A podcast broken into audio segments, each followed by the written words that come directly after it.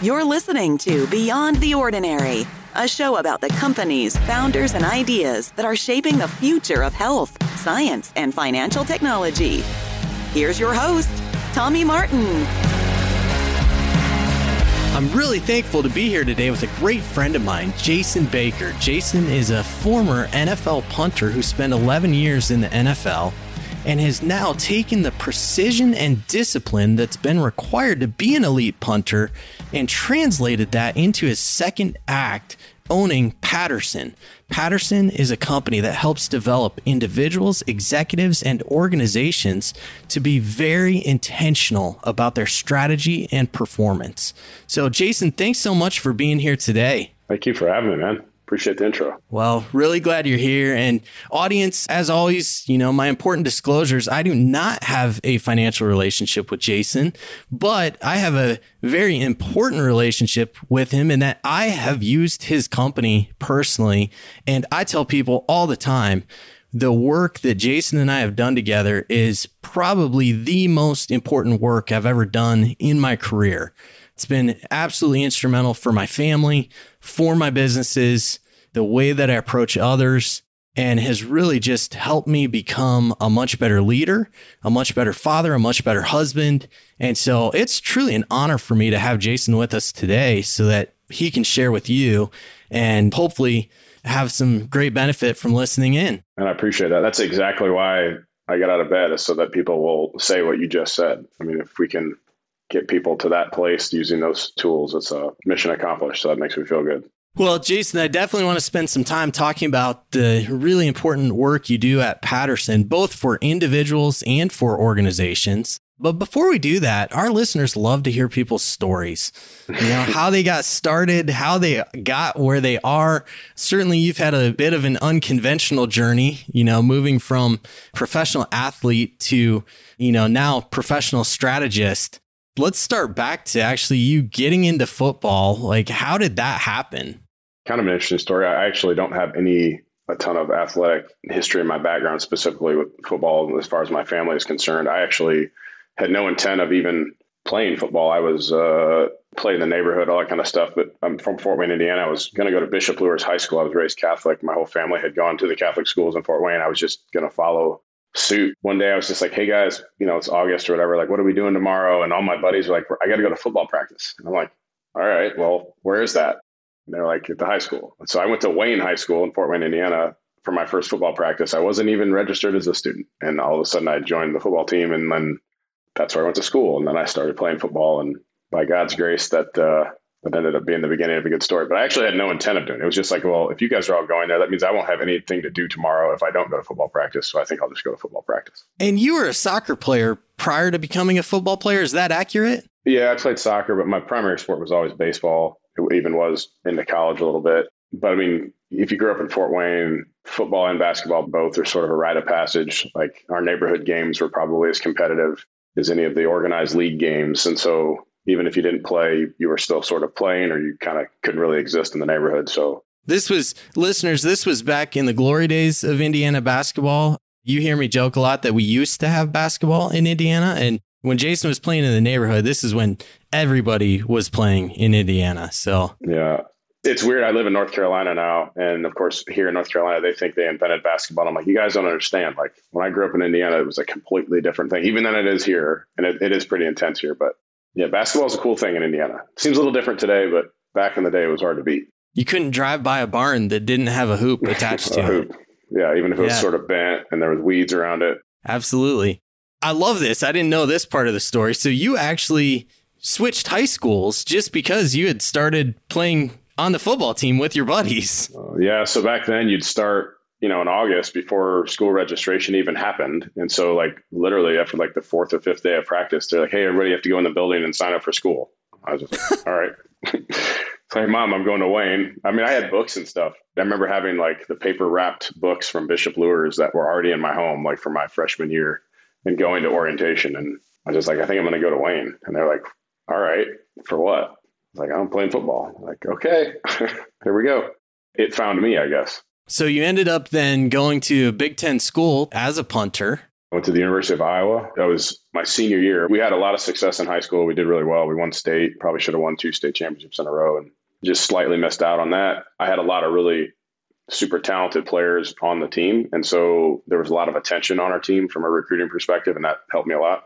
A lot of good opportunities to go to get school paid for, which was awesome. And uh, I went and visited the University of Iowa because Iowa was one of the Big Ten schools that were going to allow me to play baseball and football.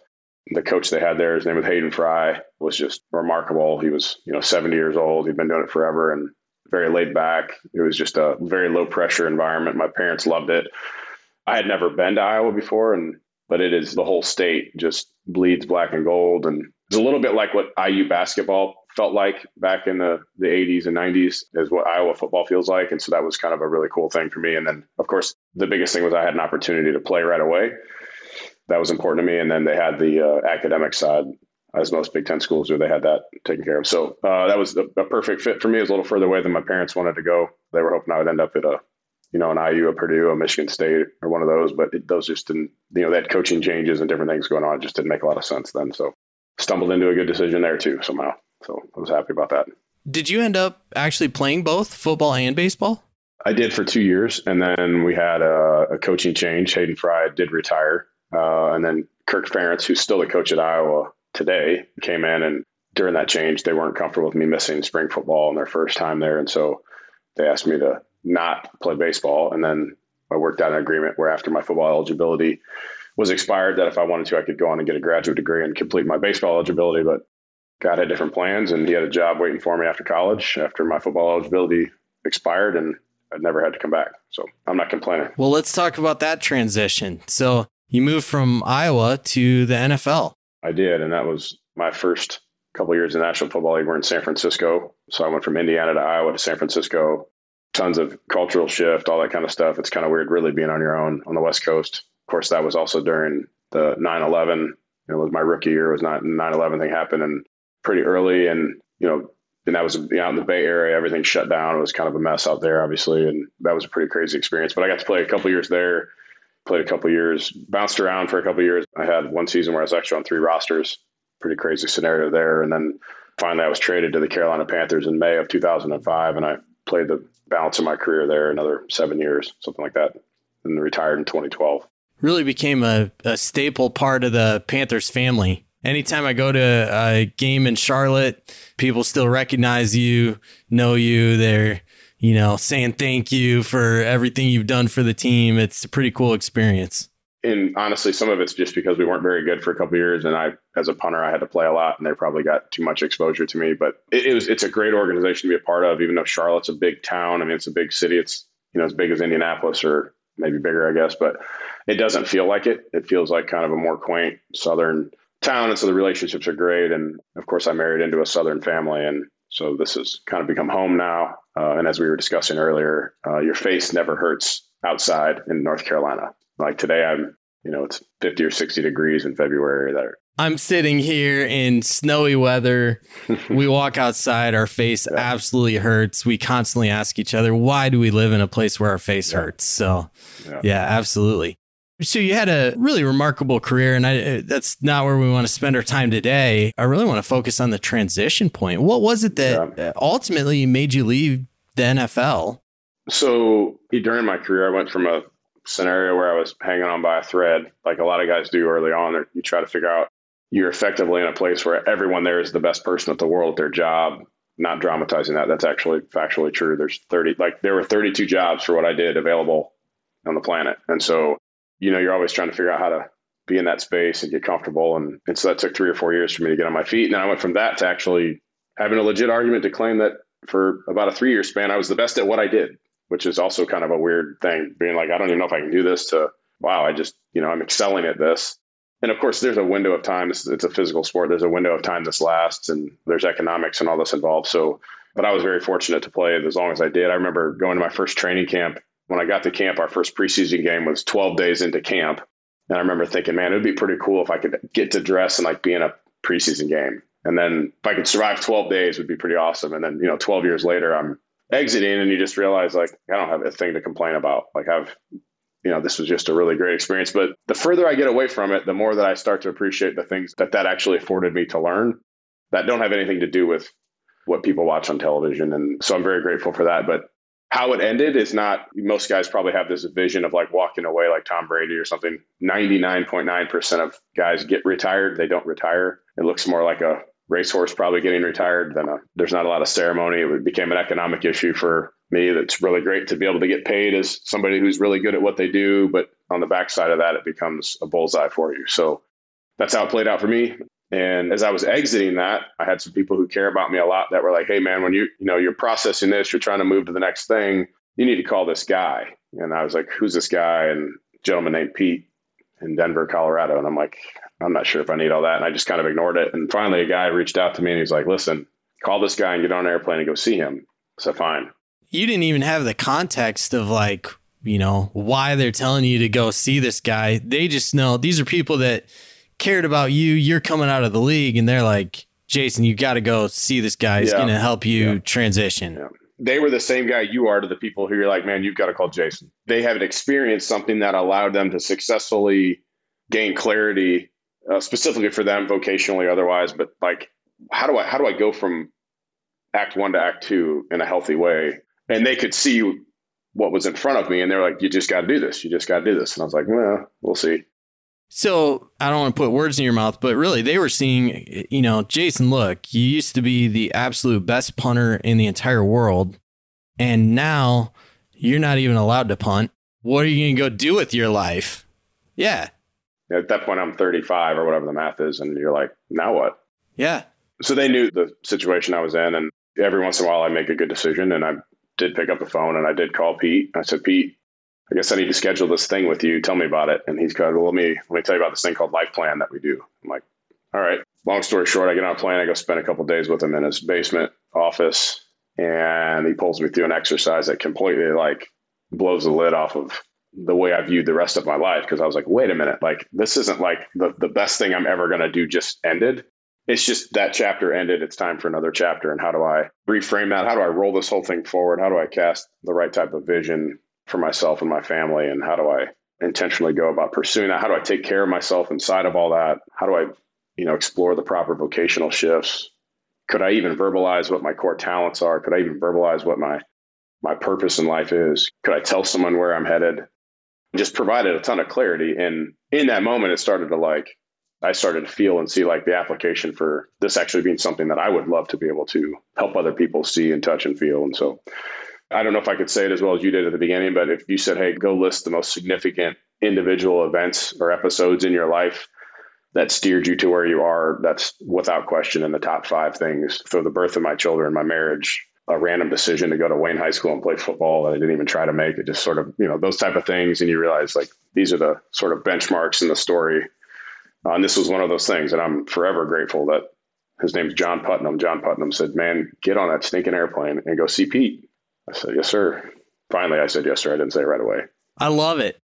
So, listeners, again, we talked about this at the very beginning, but the company that Jason is one of the owners of, Paterson, really has two functions that they do. So they have this individual life planning. That's what I've talked about as truly the most important thing I've done professionally.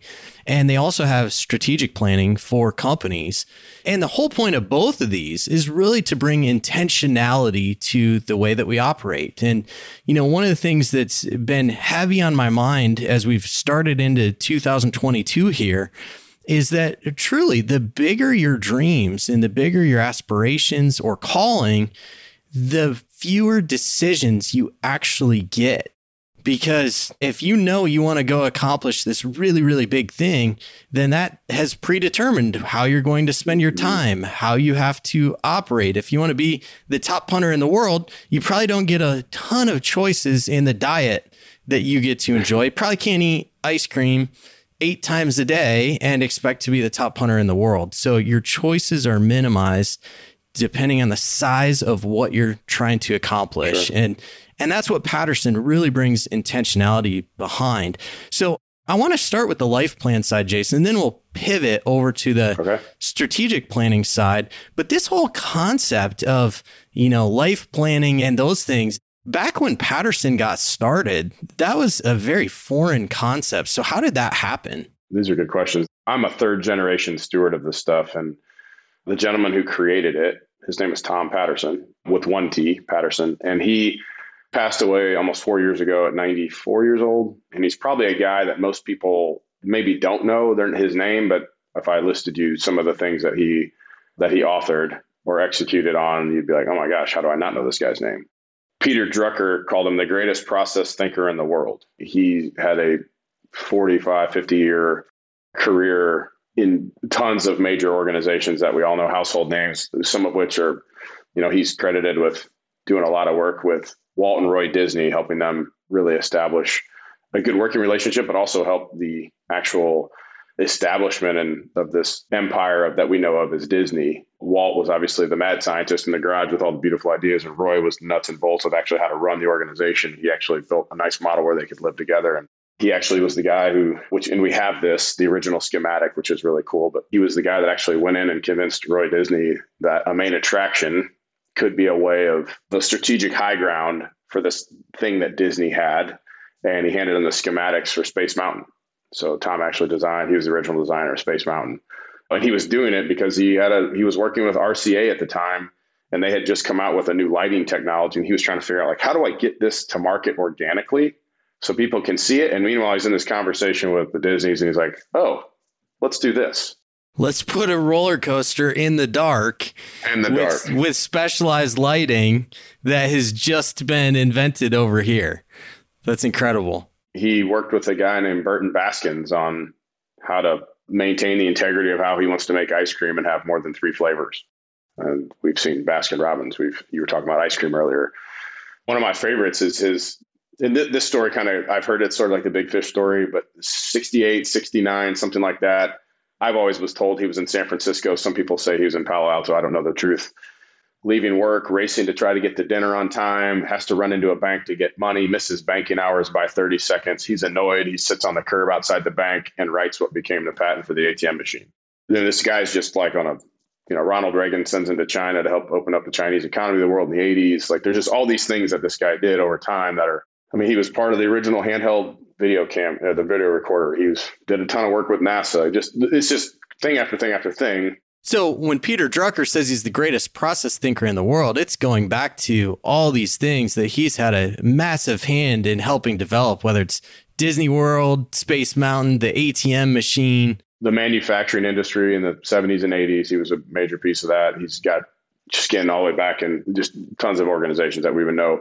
He was always a secondary leader. He was never a primary leader. He was always oftentimes a third party consultant. But the thing that he was able to do was he was challenged at one point to turn this whole like the idea of doing strategic like installing a real strategic operating system in organizations used to take months and years and it was large quantities of people like on site and it was very invasive and he had some guy challenge him one time he's like if you could do this in a week like you'd have all the work you'd ever want and he's like huh and so he went and he spent a, a chunk of time actually designing a model and today we start the process in three days we can get people really well into a process. And just to clarify, when you're saying that process, that's for the strategic process for companies so that was going on, and he had a a leader of one of the companies call him one time and said, "Hey, like, and this is I think early '80s," and said, "Hey, man, like, I love everything you've ever done for my business. This is awesome." And he's like, "But I still got some stuff personally. Like, can you do for me what you did for that?" And now Tom was a devout Christian. He understood the Bible very clearly. A lot of the stuff was actually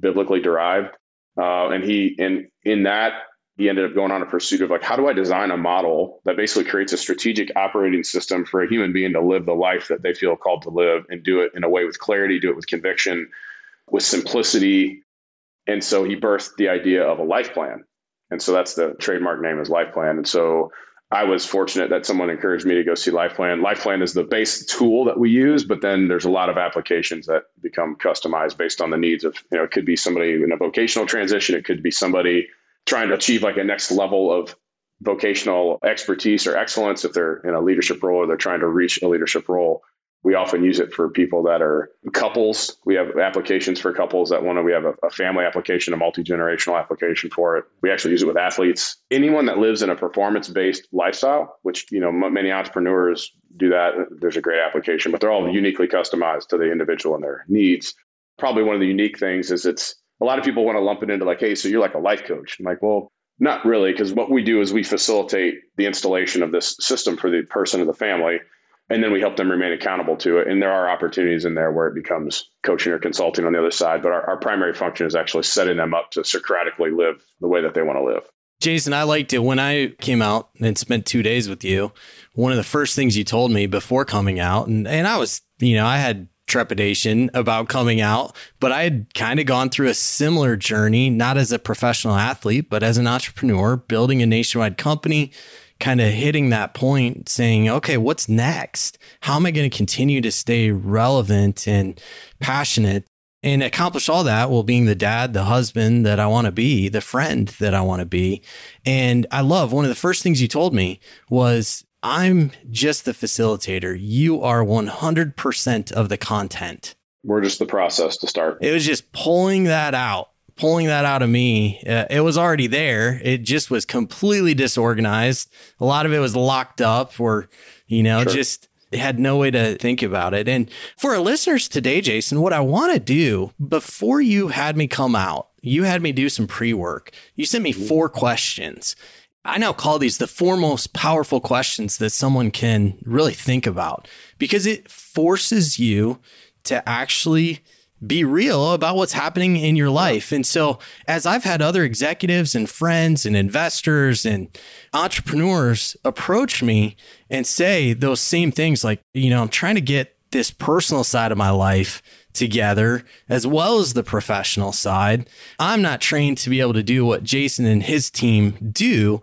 I simply start with these four questions because I think it's a great lead in to understanding if somebody has a need for clarity and a process. So, Jason, if it's okay with you, I'd love to just walk our listeners through those four questions. Yeah. Probably the most unique feature is the amount of weight we put on perspective. So we don't take one step forward until we feel like we've gained full perspective about how we got where we are right now and where we are. The most foundational perspective tool we use, we call it the four helpful lists. This is Tom's work. Which I've rebranded as the four most powerful questions you can ever ask yourself. Yeah, uh, maybe we ought to consider. We're going to cite trademark. you on that if we do if we trademark that. Yeah, we'll cite you on that.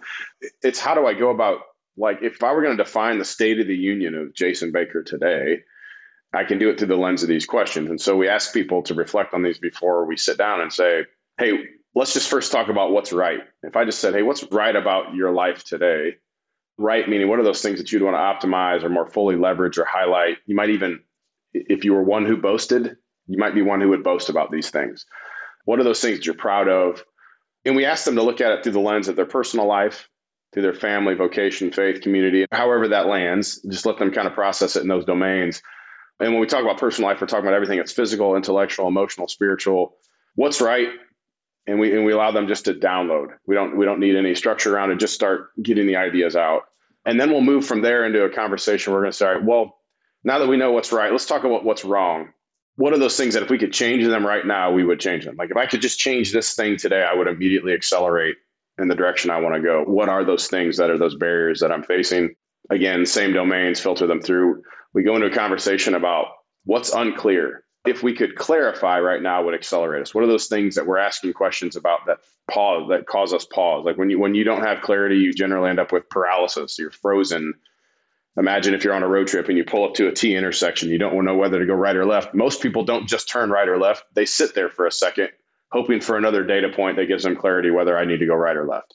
What are those things that we need the further data points? What are those things that we would want to move the clouds away so we could actually gain that clarity? And then lastly, what we do is we ask, like, well, then what's missing? So what are those things that if I could just add something here would accelerate me towards the vision I'm, uh, I've cast for myself? And we lay all that out, and then what we end up doing is kind of farming through that. The facilitator ends up farming back through that to try to surface like what are the just the major underlying core issues here. And so sometimes that leads to some really, really powerful dialogue. When you share it in a conversation, it seems like a really simple, oh, that's easy. Let's just go through those. But then when you start diving into what those are, and then you ask the next question and the next question about it, you start really churning up some stuff. And it gives that person an opportunity just to create a really great self perspective it's an incredible launch pad, is what I've found, Jason. So, listeners, I'm going to repeat these four questions for you and I'll repeat them. And I would just encourage you if you're driving, if you're working while you're listening, just pause for just a moment, as long as you're not in the middle of rush hour traffic, pull over, whatever it may be, but just jot these four questions down, whether it's on your phone notes, with the paper and pen, whatever you want to do. Write down these four questions. I promise you, it is one of the most powerful ways to get a gauge on where life is at so that you can move forward and being more intentional about where you want to be and how you want to live moving forward. So here's the four questions. First one, what's right in my life, my career, my family, uh, my faith, whatever it may be. Second question, what's wrong? Third question, what's confused? Fourth question, what's missing? Write those down. Please take some time to go through them. I promise it's one of the most powerful things you can do. And at the end, we'll talk about if you go through that and you realize, wow, there's a lot going on here. At the end, we'll help tell you how to get in touch with Paterson and perhaps consider that life plan process that really launched Jason into eventually becoming an owner in the company and launched my relationship with Jason because I had a friend telling me, you got to go talk to this guy. And so, again, just one of the most powerful things I've ever done in my life. So, that's on the life plan side. And, and ultimately, the result of it is the goal is to have a lot of clarity and to have structure around how you make big decisions. Whether, you know, for us, some of those big decisions were how much house do we buy? Because we don't want to spoil our kids. We don't want to have everybody running to a different wing of the house. And we were thinking about building our dream home. And so that became part of the process for us. How do you want to spend your time professionally? You know, how are you going to make sure you really feel purpose behind what you're doing? How are you going to be a better husband, a better father? All those things were really, really important for me, as well as then wrapping that around in how do I live out my faith in my day to day without being pushy, but still not having to check my faith at the door and being the same guy, whether I'm at home or work or church or school or my kid's athletic event. And all those things were part of that process. So it's really designed to bring that clarity. Jason, if it's okay, I want to spend the rest of our time. Let's talk about the other side of what you do at Paterson, which is really the strategic planning for organizations. Tom designed a lot of really impressive processes, and the two that we take to market right now, one's called LifePlan, or one's built around LifePlan, the other's built around StratOps. StratOps focuses heavily on organizations, I mean, nonprofits, for profits, schools, restaurants. I mean, we have sole proprietors that have, you know, less than million dollar revenue businesses, and we've got Fortune 50 companies that are publicly traded and do hundreds of billions of dollars a year. We, it's it's a cool model. We're all involved. We're blessed to be able to work with a wide spectrum of people. It is Tom's contribution to the world. As I said, I'm a third generation steward of it. Tom designed the system. Pete, who I mentioned earlier in a call, I would call him the the second generation. He was the one who actually turned it into a very. He actually brought it to market in a way that made it digestible for clients, made it something that clients could really install and leverage. And it's our job now to, in the third generation of this, is to extend the runway for it and then really take it to the next level. The same thing, it's built hugely on perspective. It's Socratic perspective. A lot of times, people, we end up in a lot of conversations with consultants, and we, we probably are in that category, but we have a very different approach. So we always begin with the Socratic system. You heard me say to you, we're going to do the process. You've got to be the content. And so we don't let the integrity of that or the fidelity of that disappear through the initial stages of it. And we leverage this system to help organizations get alignment. They gain clarity. They design a model that says, this is where we're headed. We know the truth about where we are. This is where we're headed. We set up a roadmap that shows them the route there. We help them see what the major hurdles are, with major objectives that have to be met initially to start working in that direction. And then we actually provide a systematic approach to actually doing it. It involves accountability. It involves accountability to individuals, accountability to budget, accountability to calendar. But our whole focus in all of it, and if someone says, hey, how do you rate success for your business, is 100% geared towards did our client gain traction on the vision they cast? Are they working towards their vision? Did they make it to their vision? However, you score that is how we score our success. We could put together the greatest plan in the world. And if the client doesn't have the appetite to do it, then they, they don't get what they want. We don't get what we want. So we drive heavily after client results. And so, unlike many strategic plans, which is probably a really basic way to describe what we do, it never goes on a shelf. It's a living, breathing system that is installed. It is a change in thinking. And then we walk with people on the journey. And so our goal is that they get where they're going. And if we have to help If we have to get on the bike and help them pedal it, then we just get on the bike and help, them pedal it. Our goal is to get where they're trying to go. That's why I get out of bed. I love it. And going through Life Plan helped me clarify that when I could put words to my own purpose, how clearly that aligned with this vocational calling. And, and as you said earlier, I went from being talked into doing a life plan to pursuing ownership of the company, not because of anything else, then it's just the best in our mind, it's the best way to go to market with and do this type of work. And so we're fortunate to get to do it. We've got a great team of people doing it. It's a lot of fun and the results sort of defend themselves. Yeah. So Jason, I wanted to just take a moment to kind of paint a picture of what would a win look like for an organization that is going through that strat process with Paterson? So it could be a lot of things. One is a lot of times they may feel like they're on the verge of needing to go to the next level. They may feel like they're stagnant. They may feel like they're restricted. There may be a leadership shift. There may be ownership shift. There's a lot of different things that trigger this type of thing. But we actually pull the company through a very tangible exercise on vision. And we ask them to define for us what success is and give a specific horizon when they want to see that, what it looks like. And we actually walk through painting the picture. It's there, it's real, it's not pie in the sky. There's tangible things that we can hit. And then we lay that out and then we build the model that actually takes them there. This involves everything from culture work, structure, or structure and org design, designing healthy leadership teams, we'll always have a series of very defined performance models, which could look like KPIs.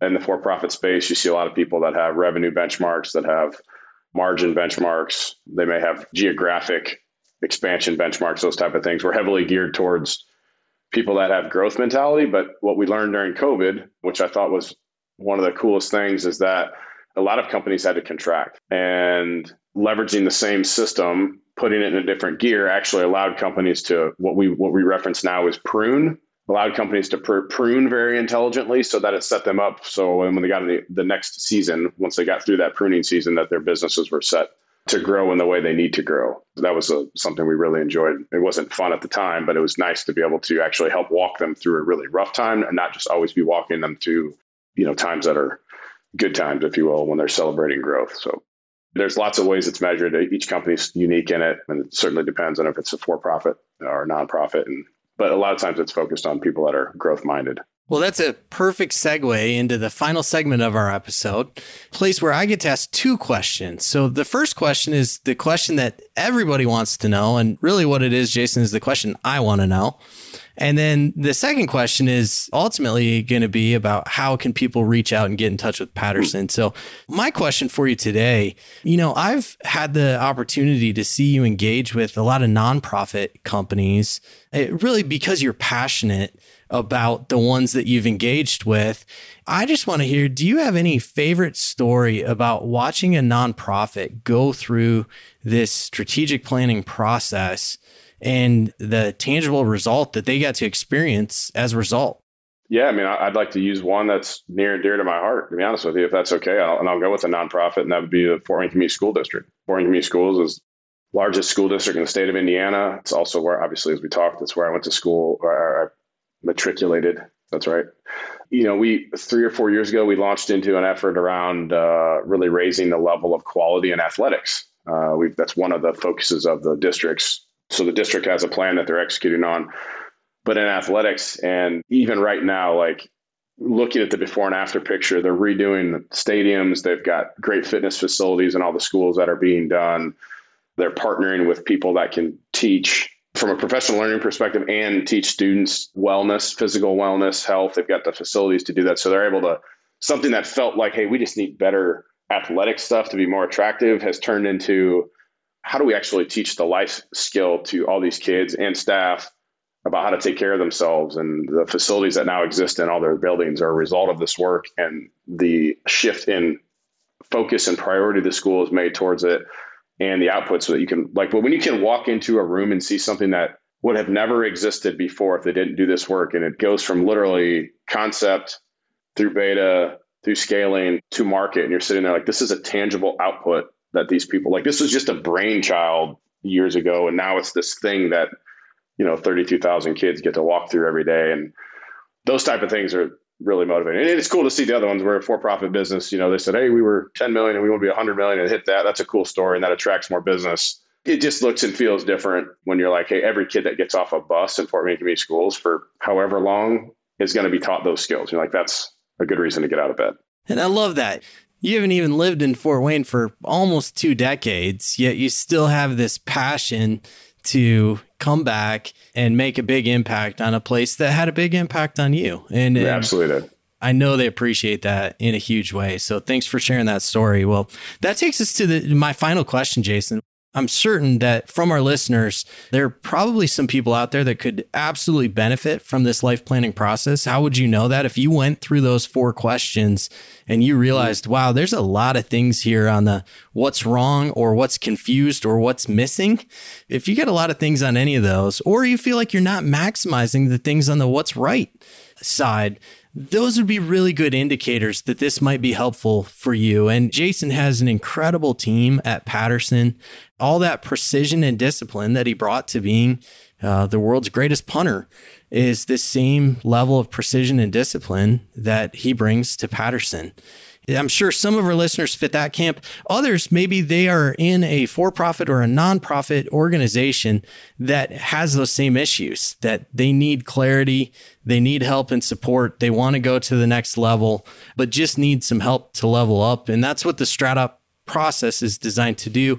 So either of those, how do they reach out to Paterson and get in touch to to figure out what that process would look like for them? Pretty simple. I mean, the website's set up to gather that, and we're quickly responsive to that. And so it's just patersoncenter.com. Paterson has one T, so P A T E R S O N, center.com you can break off and if you're exploring work as an individual or family and or if you're an organization i mean it's really simple if you feel stuck if you feel unclear about how to move forward or even where to go i would love to claim my own ability and skill or my team's ability and skill tom handed us just an absolutely golden tool in his work and we're proud to be able to steward that for him but the gold is in the in, in the processes if i were to ever boast about it it would be that it's his work. But if you want and you, you have an appetite to do the work, you will get the outcome you're looking for. We can't even get in the way of that. So we, we would like to be able to put it in your hands, get it set up, allow you to enjoy the benefit of it, just like I have personally and vocationally. I hope if you have someone in your life that's willing to tap you and say, hey, pick up the phone and call if you're in that position, maybe you know Tom and he'll do it for you. I don't know. So patersoncenter.com. Awesome. Well, thank you so much for being with us today, Jason. And listeners, thank you so much for joining us here at Beyond the Ordinary. I'm just blown away by how this thing has taken off. You know, I came into this podcast just kicking and screaming, telling our team I don't want to do it. And you have just made it actually something I enjoy now because it's just been such great feedback. So thank you very much awesome. for tuning in. And Jason, thanks again for being here. Yeah, thanks for having me, man. Thank you. We'll see you next week on Beyond the Ordinary. Thanks for listening to this episode of Beyond the Ordinary. This podcast is brought to you by Mammoth and produced by Reverb. If you like this show, consider sharing it with a friend. You can subscribe to future episodes in Apple Podcasts, Spotify, or wherever you listen to podcasts. For more information about Mammoth and Beyond the Ordinary, visit us at mammoth.vc.